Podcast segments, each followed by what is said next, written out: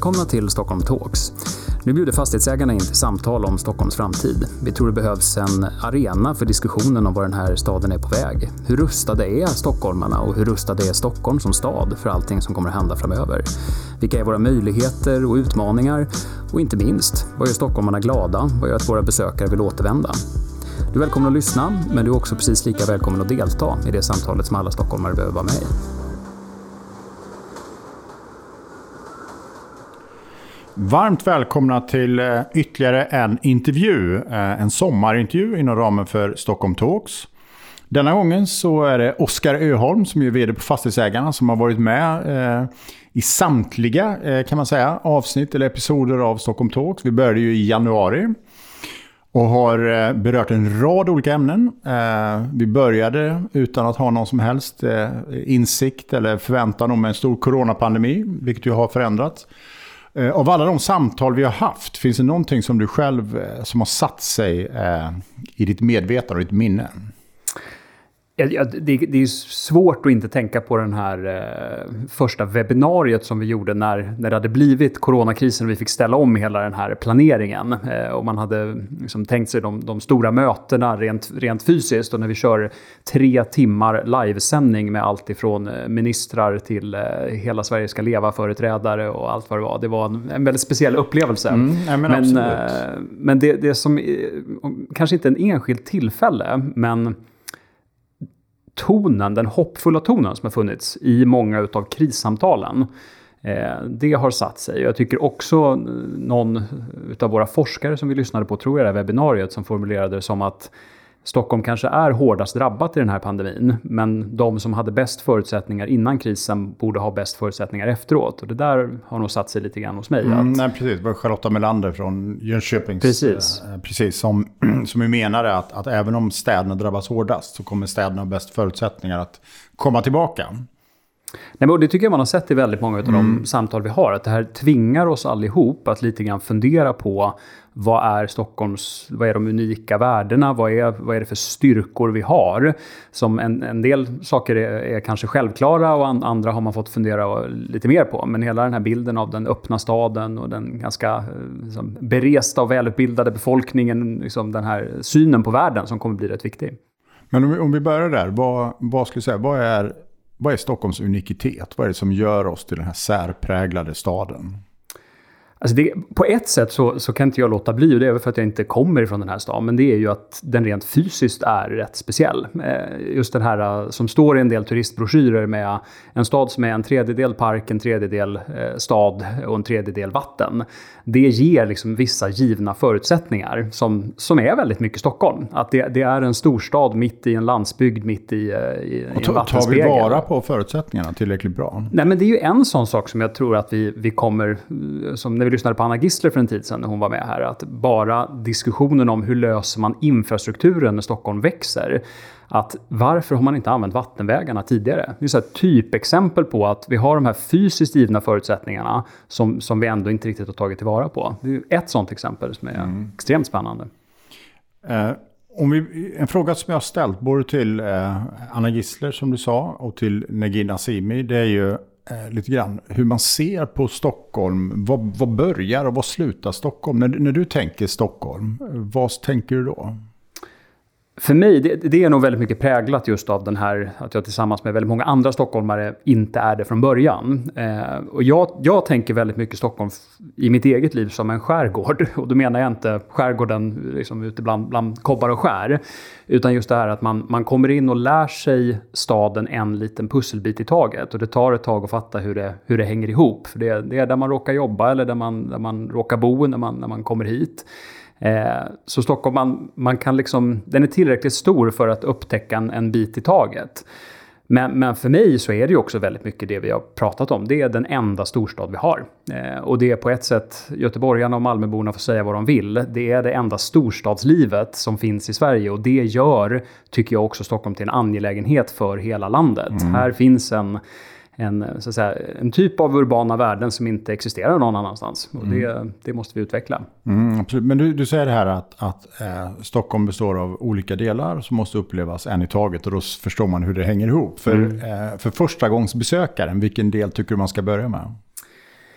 Ja, förstagångsbesökaren är väl... Eh, det är väl svårt att inte börja typ i Gamla stan för att ändå förstå vad, vad som var Stockholm från början. Just det här eh, staden mellan broarna på något sätt. Det, det är väl bilden utav det. Eh, men men som, som vi har pratat om i andra sammanhang också, de, de naturvärden som finns runt omkring. Att vara i ganska orörd natur mitt i en storstad. Det där, vi är så hemmablinda för det där att vi, vi förstår nog inte riktigt hur unikt det är. Med längtan till landet är ett par kvarter bort. Mm. Eh, under tiden vi har haft de här samtalen så har ju eh, vi drabbats av coronapandemin. Och vi har själv uttryckt det någon gång här att, precis som vi sa innan, att Stockholm har drabbats väldigt hårt. Det har slagit rakt emot stadslivet. När vi kommer ur pandemin, tror du att Stockholm kommer att se annorlunda ut då än vad det såg ut inför? Men jag är helt övertygad om det och jag tycker att man eh, saker som vi har diskuterat och samhällstrender som vi har sett under flera års tid. Om jag går liksom just med, med, med fastighetsägarperspektivet. Vi har ju ägnat flera år åt att diskutera det här skiftet som är på gång när det gäller ja, men distansarbete som ett exempel. Hur kommer det påverka kontorsmarknaden? Vad är det för typ av kontor vi vill se framöver? Och, och vad tror du det är för typ av kontor? Ja, men ta, ta den delen att, eh, att rätt många har, har nu vant sig att det funkar ganska bra. Att åtminstone delvis, det kommer inte helt ersätta eh, kontoren. De här som pratar om att vi kommer sitta hemma i all framtid, det, det tror jag inte för en sekund.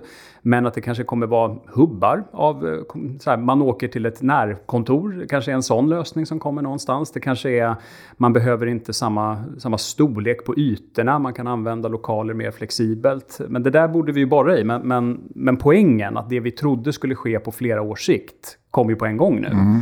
En del av det kommer nog vara kvar, det är jag rätt säker på. En annan sån där del är ju ehm, där vi ser de senaste åren att skälet till att, att besöka stadskärnan har väldigt mycket historiskt handlat om att köpa någonting. Att liksom gå till en affär eh, och har mer och mer kommit att präglas av eh, att ja, konsumera en upplevelse istället. Sen kan ju det vara både kulturellt eller att man går på restaurang och så.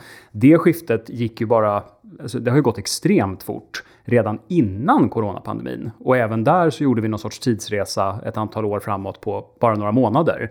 Eh, skulle jag tänka mig, där man, där man kommer se en helt annan sammansättning av hur våra bottenvåningar ska se ut, om man kan använda det begreppet. Eh, lite oklart var det tar vägen, det, det, det visar sig väl, men, eh, men förändring, förändring lär det bli. Mm. I, i, om man tittar på den internationella diskussionen om eh, det man kallar för post-corona eller det nya normala, så är det ganska många som lyfter fram eh, att en värderingsförändring hos människor är att vi värdesätter eh, vänner, familj mer än tidigare. Eh, och att det i sin tur eh, leder också till att det man kallar för, för communities blir viktigare. Låt oss översätta det med stadsdelar, eller delar av stadsdelar här. Tror du att, att om vi blickar framåt när det gäller Stockholm, att vi kommer få se att stadsdelarnas eh, unikitet och distinkta särprägel eh, kommer att bli viktigare? Jag tar ett, ett annat exempel, är ju eh, Paris exempelvis. Nu hade de ett borgmästarval tidigare i somras. Hidalgo fick ungefär 50% av rösterna med ett väldigt tydligt budskap om att stärka communities, bygga en infrastruktur som gör att det ska inte ta lång tid att röra sig inom ett community och så vidare. Kommer vi se starkare stadsdelar eh, och kanske på bekostnad av eh, citykärnan? Vad tror du? Det skulle ju kunna bli så. Jag, jag tror att Stockholm är ju en av få städer kanske i Sverige där, där det redan finns en ganska stark identitet kring de olika stadsdelarna. Eh, och på ett sätt så stark att även när man pratar åtminstone med nordiska grannländer, så även en person i Oslo får någon sorts associationer när man säger Södermalm eller Östermalm, om du förstår vad jag menar. Eh, så att det, det finns ju någon sorts identitet, men den har ju kanske varit ganska grundad i eh, någon sorts medial bild. Det kanske inte varit det här communityt. Jag tror att det som har hänt mycket för de som, som tillbringar mer tid, man lär känna sina grannar trots att man är en storstadsperson. Den lite vilsenheten som har funnits i att vara storstadsmänniska kanske vi har eh, kommit en bit ifrån. Att man, man har börjat förstå vilka som är ens grannar, för det är de man har sett varje dag under den här tiden av, av hemarbete. Så det, det, det kan man nog absolut tänka sig. Sen tror inte jag att det egentligen förändrar viljan eller behovet utav ett starkt centrum eller ett city. För det, det kommer alltid finnas en, en, dragkraft till att träffa nya människor eller göra alltså den typen av upplevelser som, som liksom drar sig mot ett centrum på något sätt. Så att jag Eh, sen tror jag att det kan se annorlunda ut. Det kanske, det, det, hela det city vi har eh, var ju väldigt mycket byggt för att här ska de jättestora varuhusen vara, alla bilarna ska rakt in i centrum och här ska de statliga mm. myndigheternas huvudkontor ligga. Alla de där delarna är ju på något sätt eh, trender åt andra hållet eh, på, på många sätt. Så det, det kanske blir ett mer småskaligt centrum. Mm, jag tänker på en annan eh, dimension. Det är att, att, ofta i diskussionen kring stad och land, eh, som ju är en förenkling egentligen, så brukar man säga att det som är, staden har ju många fördelar med densitet, närhet, eh, innovation. Men man brukar säga att landsbygdens stora eh, fördel är en hög grad av tillit. Man känner varandra, man litar på varandra, eh, man kan lämna dörren olåst och så vidare. Eh, tror du att den här krisen gör att vi kommer ha en tilltagande tillit i våra städer, i våra communities och stadsdelar? Jag tycker att det är en sån där fråga som är det är lite för tidigt att säga. Det beror också på vad, vad är vi i ett läge där krisen är sån att det här kommer verkligen att förändra våra grundläggande värderingar? Jag, jag, jag är precis i det här mellanläget att jag å ena sidan känner så varannan dag. Att så här, det, det kommer helt förändra sättet vi umgås på, sättet vi liksom arbetar och lever våra liv. Också det som du var inne på med att eh, den nära eh, relationerna blir mycket viktigare och så. Eller så kanske det bara, till syvende och sist är det ungefär som askmolnet fast det pågick lite längre. Att vi, vi hamnar väldigt snabbt in i våra gamla... Ett hack i kurvan. Ja, ett hack i kurvan. Mm. Eh, och möjligen är det lite tidigt att säga vart, vart man är. Sen tycker mm. jag att man ska vara ärlig och säga så här. Det, är, det finns en fantastiska värde med det här tilliten man känner alla sina grannar. Men låt oss också komma ihåg att det som lockar, tror jag, många med att bo i en storstad, det är ju lite av anonymiteten också. Det är ju liksom möjligheten att få utveckla sin egen personlighet, hitta massor utav, av eh, bekantskaper som gillar min nördiga lilla sak, men jag kan ändå vara lite anonym. Jag behöver inte vara igenkänd av alla mina grannar som jag kanske är om jag mm. eh, har bott på en liten ort. Det finns en, en, en lockelse i det som historiskt ju också har varit storstadens charm. Den vill vi inte heller att den ska en, en, en fråga som, som jag har ställt till de andra vi intervjuat, eh, som ju är väldigt enkel men ganska komplex, det är ju vilken är din vision om Stockholm? Men jag, jag tror att den eh, visionen är kopplad till det jag sa, att vi, det finns en storstad i Sverige. Så att jag tror att visionen är, är ju väldigt mycket det här, vi får inte misslyckas med att, att få Stockholm att, att bli den här eh, säga, dragloket för Sverige, både ekonomiskt och att, eh, ur de aspekterna, men också lite grann de nya, hur storstäder utvecklas. Lyckas vi inte med det i Stockholm, då har vi ingen liksom, fungerande storstad i Sverige. Så att den, den vikten utav... Eh, Måste en nation ha en storstad? Nej, det är klart man inte måste, men det blir väldigt mycket tråkigare om det inte finns någon. Eh, jag ska inte hacka på, jag tycker så här, Oslo är ju en fantastiskt vacker stad, men det är ju inte den här storstadspulsen. Det är ett annat typ av, eh, annan typ av, av charm, tycker jag eh, egentligen. Så där finns det ju någonting i Stockholm att, att komma fram i att vara dragloket. Eh, och att eh, hur ser en, en storstad som kanske inte är det här bara fullt med bilar och det låter och det är avgaser. Utan den här vi också pratar om en mer hållbar, en mer grön stad. Kan, eh, Beskriv, hur, hur ser en sån stad ut?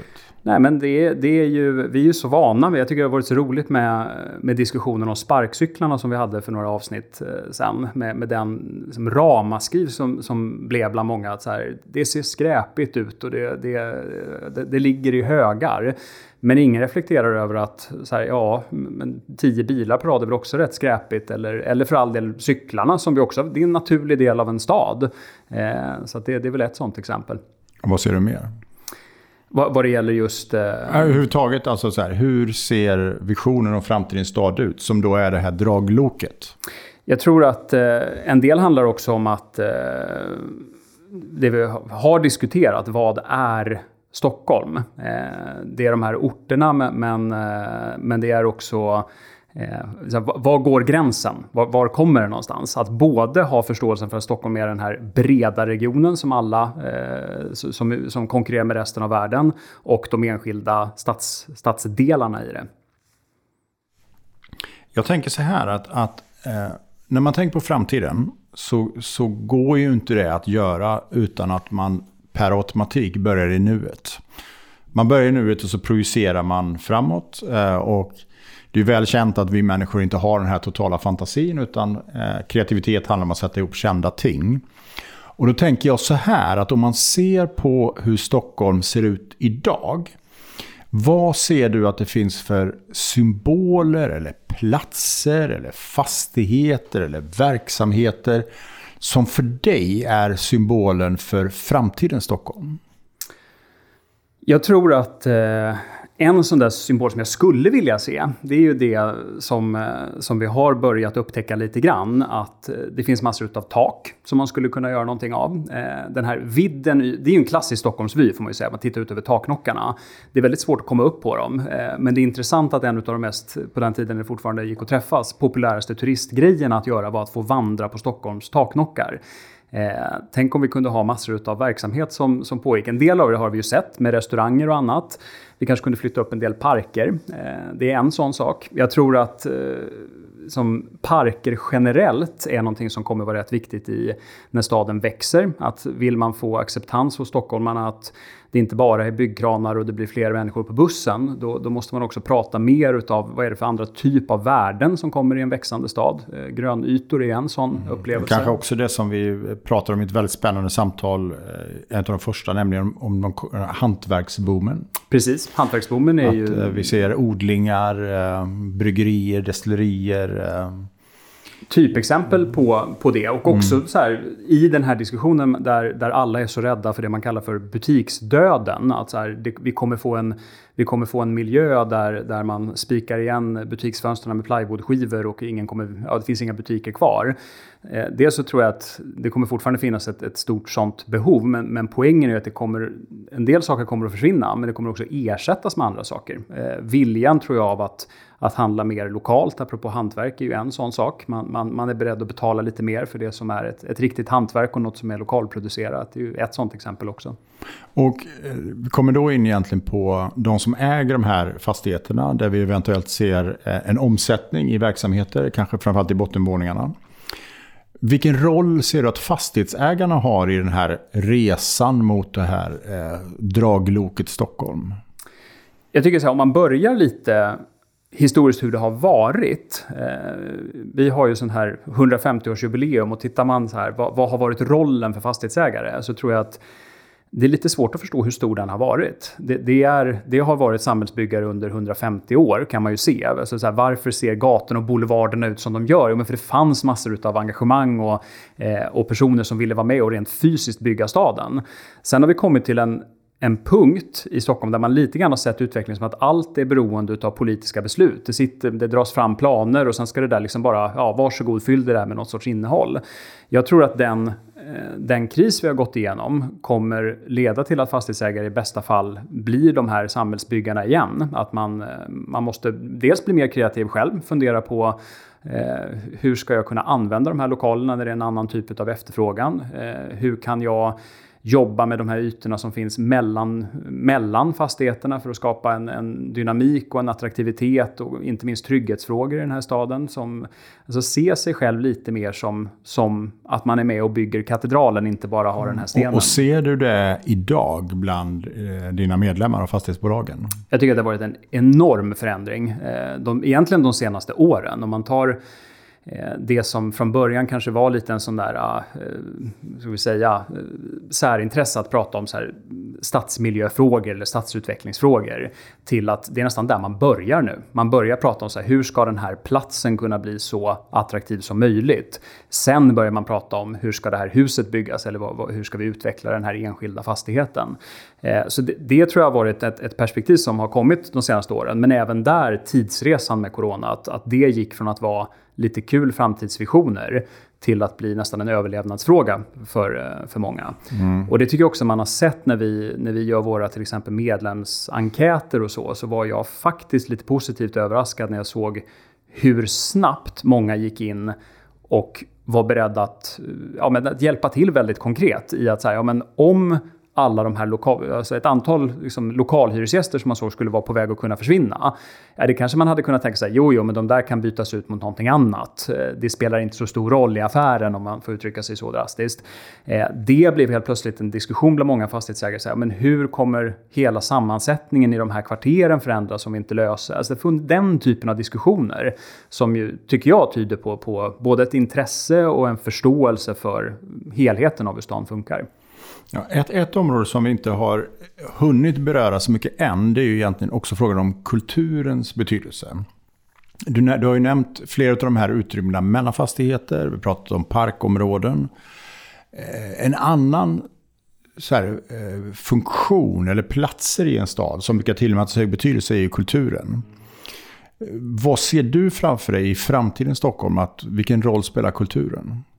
Jag tror att den kommer, det, är ju precis det vi ser egentligen. Om man tar eh, de här mätningarna som vi gör med skäl till att man vill besöka en plats, eller i det här fallet då liksom ta sig till stadskärnan. Ska man uttrycka den väldigt brutalt så handlar den ju om, man skulle nästan kunna säga så här, det har gått från att åka in och konsumera till, till en kulturupplevelse i bred bemärkelse. Eh, så att jag tror att där kommer man behöva jobba både med, med det som är de som mer klassiska sakerna i institutioner med, med eh, det finns en längtan tror jag bara att komma tillbaka och få, gå på teater och den typen av upplevelser. Jag skulle tycka det också var kul att se kan man behöva se över regelverk som gör att en lokal skulle kunna vara flera saker samtidigt? Kan det vara en butik under dagtid och, och vara en, en mini-konsertlokal på kvällen? Så här, några har ju testat och försökt den där typen av saker, men det är, det är svårt. Eh, och det, det, är väl ett, om man ska vad, ta någon vad, sorts vad skulle krävas för att, för att vad du egentligen är på där, det är ju att hur kan vi få en stad som är mer eh, experimentell, mm. mer levande och där människor känner eh, att det finns ett tillåtande klimat. Mm. Det kanske inte alltid handlar om regelverken. Mm. Eh, men vad, vad, ser du framför dig? Vad, vad, krävs för att vi liksom tar det kulturella steget? Ja, det är en bra fråga. Vad, vad, vad är den utlösande faktorn, tänker du? Mm. Eh, I bästa Man fall... brukar ofta, jag tänker så här, vi, vi ibland med Anna Giesler pratar vi en del om Berlin. Mm. Och det brukar man ofta säga är en av Berlins styrkor, just att den är så extremt tillåtande. Mm. Eh, det finns väldigt få regelverk som styr exempelvis en sån här fråga som typ eh, alkoholutskänkning. Mm. Och, vilket skapar inom just det segmentet då en väldig innovationshöjd. Mm. Jo, men, och så men jag tror samtidigt att det, du har helt rätt i det att det handlar kanske inte om, om regelverket. Mm. Men vi, vi, till skillnad från just Berlin kanske, Tyskland är ett rätt regelstyrt land också.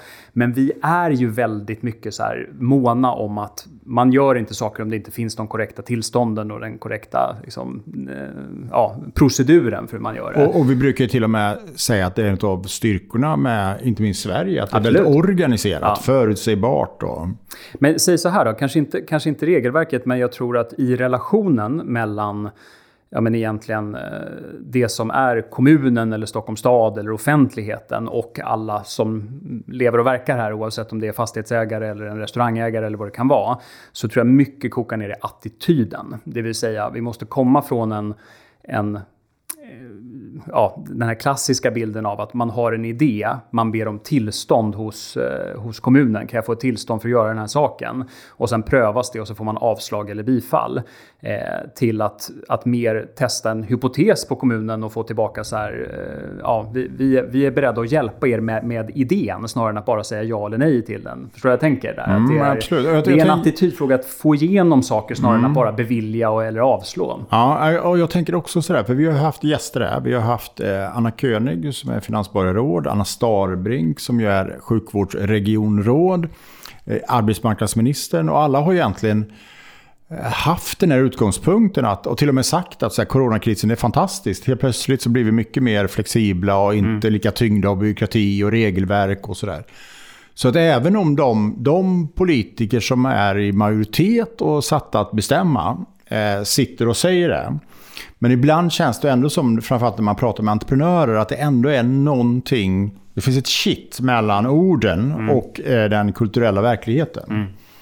Nej, men så är, jag, tror, jag tror att man också lite grann kan tänka det, det jag var inne på inledningsvis med att, att Stockholm är den enda liksom, storstad på det sättet som vi har i Sverige. Jag tror att det finns ett bekymmer med att i någon sorts statligt perspektiv så är Stockholm en av vad är det, 290 kommuner och det är samma regelverk som överallt annars. Jag, jag hade ju hoppats att man i vissa avseenden hade kunnat se Stockholm lite grann som ett så här, vi gör en pilotverksamhet kring, eh, inte vet jag, tillståndsgivning för uteserveringar som kanske ser lite annorlunda ut i en väldigt urban miljö som bara finns här. Eh, och det kanske finns andra sådana exempel också, inte minst på eh, möjligheten till eh, eh, ja, men bostadsbyggande och annat också som är väldigt svårt. Eh, så en del sån, sån finns det. Jag tycker i och för sig att den attityden vi pratar om, den har blivit de senare åren ganska bra ur ett Stockholmsperspektiv. Men relationerna till det som är liksom den statliga nivån är ibland utmaningen. Ska jag ta ett sådant exempel, så, så här som är aktuellt just nu, när man har flera stora områden som man vill utveckla. Eh, och sen så pågår det samtidigt en, en, statlig planering för, för Österleden som man ju visserligen inte ens just nu säger att man ska bygga. Men där man från Trafikverkets sida då lägger en, eh, ja, någon sorts riksintresse över var någonstans ungefär en sån framtida motorväg ska gå. Och då är det liksom en, en död filt över de områdena under flera års tid. Så ett typexempel på Eh, där attityden är, är så här, här händer det kanske någonting så att eh, nej så länge. Eh. Skulle vi behöva ha ett starkare urbant ledarskap. Jag, jag, jag, tänker inte på enskilda personer utan jag tänker mer på ämbetet. Alltså mm. någon typ av borgmästarroll. Jag, jag tror, den diskussionen har ju funnits länge eh, och jag tycker att den är, väldigt, den är väldigt nyttig att ha. Jag lärde mig en sån sak när, när man pratade eh, med några gäster från, eh, som handlade om de här eh, Business Improvement District, när man går samman både stat, kommun och fastighetsägare och andra intressenter kring en plats. Och så här, hur kan vi samverka? Och sen den här internationella då, experten på området sa så här, men vänta nu, har, har ni inte ansvar för polisen i Stockholm? Nej, men den är ju statlig. Liksom. Ja, ja, och ni har inte ansvar för kollektivtrafiken heller? Nej, nej men den ligger ju på, på landstinget. Då. Och så säger, säger, säger hon, den här experten, men det är ju det är de viktigaste verktygen. Mm. och det där mm. tyckte jag var intressant att fundera över, så här, vad är det för verktyg som borde vara som borgmästaren, då, om vi använder mm. det begreppet, som ska ha tillgång till. Eh, en sån utredning vore kul att titta på mm. på riktigt. Vad skulle behöva ligga i en borgmästares eh, så säga, mm. verktygslåda för att inte bara bli en, en person med en eh, borgmästarmedalj runt huvudet? Mm, kanske någonting fastighetsägarna kan titta på längre fram. Mm, precis, Men jag inte? tänker också så här, tror du att det finns ett, en utmaning här att vi i samma stad har den nationella politiska ledningen och stadens politiska ledning? För jag tänker lite grann på, om man tittar på Göteborg och Malmö, mm så såg man bland annat under Göran Johanssons eh, tid när han ledde Göteborg att väldigt mycket handlade om att ta vad, man, vad han kallade för göteborgarnas parti mm. mot staten. Eh, med utgångspunkt att i Göteborg så är barnen lite gladare. Mm. Eh, och i Skåne har vi hört väldigt mycket tongångar att vilja ta över en del av beskattningsrätten. Mm. Och Skåne är också en väldigt stark kulturell region. Men i Stockholm så på något sätt så sitter eh, maktsfärerna ihop och väldigt mm. nära varandra. Mm. Det är liksom bara ett stenkast mellan Stadshuset och Rosenbad. Eh, är det ett problem för Stockholm som hämmar det här liksom urbana ledarskapet? Jo, men det, är ju, det har ju varit både Stockholms, så att säga, på ett sätt förbannelse som, och på ett sätt välsignelse. Det vill säga att den här nära sammankopplingen mellan Stockholm som huvudstad och Stockholm som bara en stad. Eh, och de, den dragkampen kommer man ju alltid ha i en huvudstad. Men, men det, det, är också, ja, det är mm. också därför Stockholm ligger där det ligger. För det har varit liksom, imperiets huvudstad en gång i tiden, höll jag på att säga.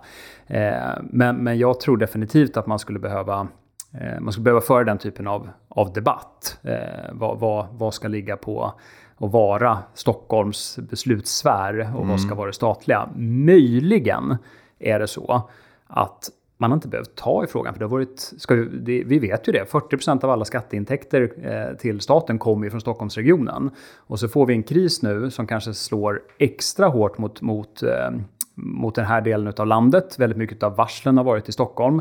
Det kommer vara kanske mer av ett nationellt intresse av att få igång Stockholm igen som vi inte, man inte har behövt bry sig om eh, tidigare. Så det, det är väl möjligtvis positivt också.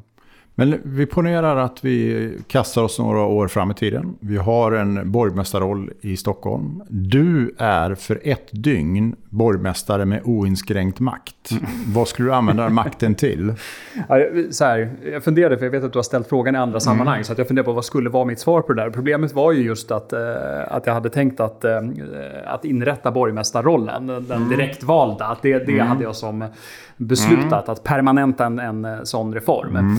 Jag tycker, eh, om jag här, eftersom att jag har det jobb jag har, eh, mycket av de här debatterna som handlar om hur ska eh, hur ska staden utvecklas i den byggda miljön? Jag tror att man skulle kunna göra väldigt mycket mer för att engagera de som faktiskt ska förvalta fastigheterna i planeringen av detaljplaner och annat. Man har kallat det för så privat initiativrätt och annat. Att så här, så här, inte bara låta allting ligga i utredningsarbete på olika kommunala nivåer. Jag tror att man skulle kunna göra som många andra länder och, eh, och få in byggare och annat i det där också. Så det, det kanske är, om jag var borgmästare för en dag, mm. att göra det då. Du utgår lite grann från den roll du har nu. Jo, men det blir ju det såklart. För det, ja.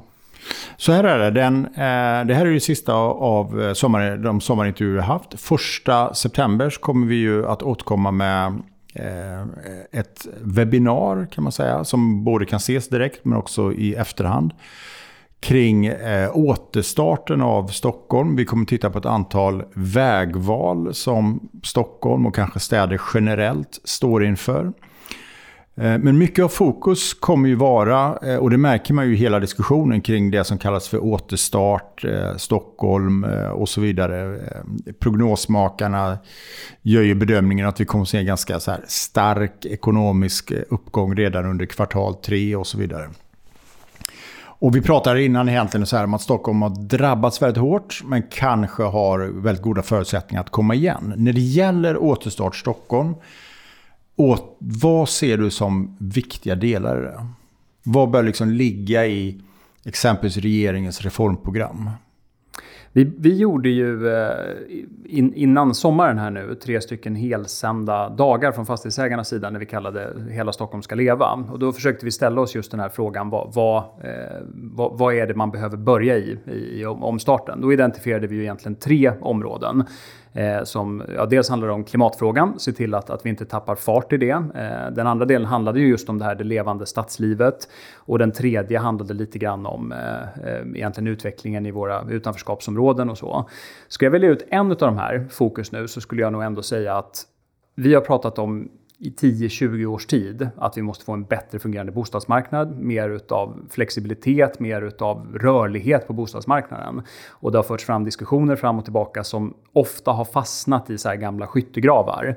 Jag tror att nu måste vi ta tag i det där. För att de problemen som vi har haft eh, med att folk inte kan få sitt första boende, att vi, vi får en tröghet, att Stockholm faktiskt inte växer för att, eh, som den in, där inrikes flyttnettot man pratar om, att man, man väljer inte att flytta hit för det är för svårt att hitta någonstans att bo reformer kring en bättre fungerande bostadsmarknad skulle jag säga är, kommer vara helt Också centralt. som en del i reformprogrammet för att återstarta Stockholm. Definitivt. Bra, tack så mycket. Eh, Oskar Öholm, vd för Fastighetsägarna i denna sista av sommarintervjuerna. Och till er som lyssnar så hoppas jag att om ni har semester, att ni har några härliga semesterdagar kvar. Eh, jag som har eh, gjort intervjun heter Per Slingman och vi återkommer som sagt den 1 september så håll utkik efter inbjudan. Ha det fint!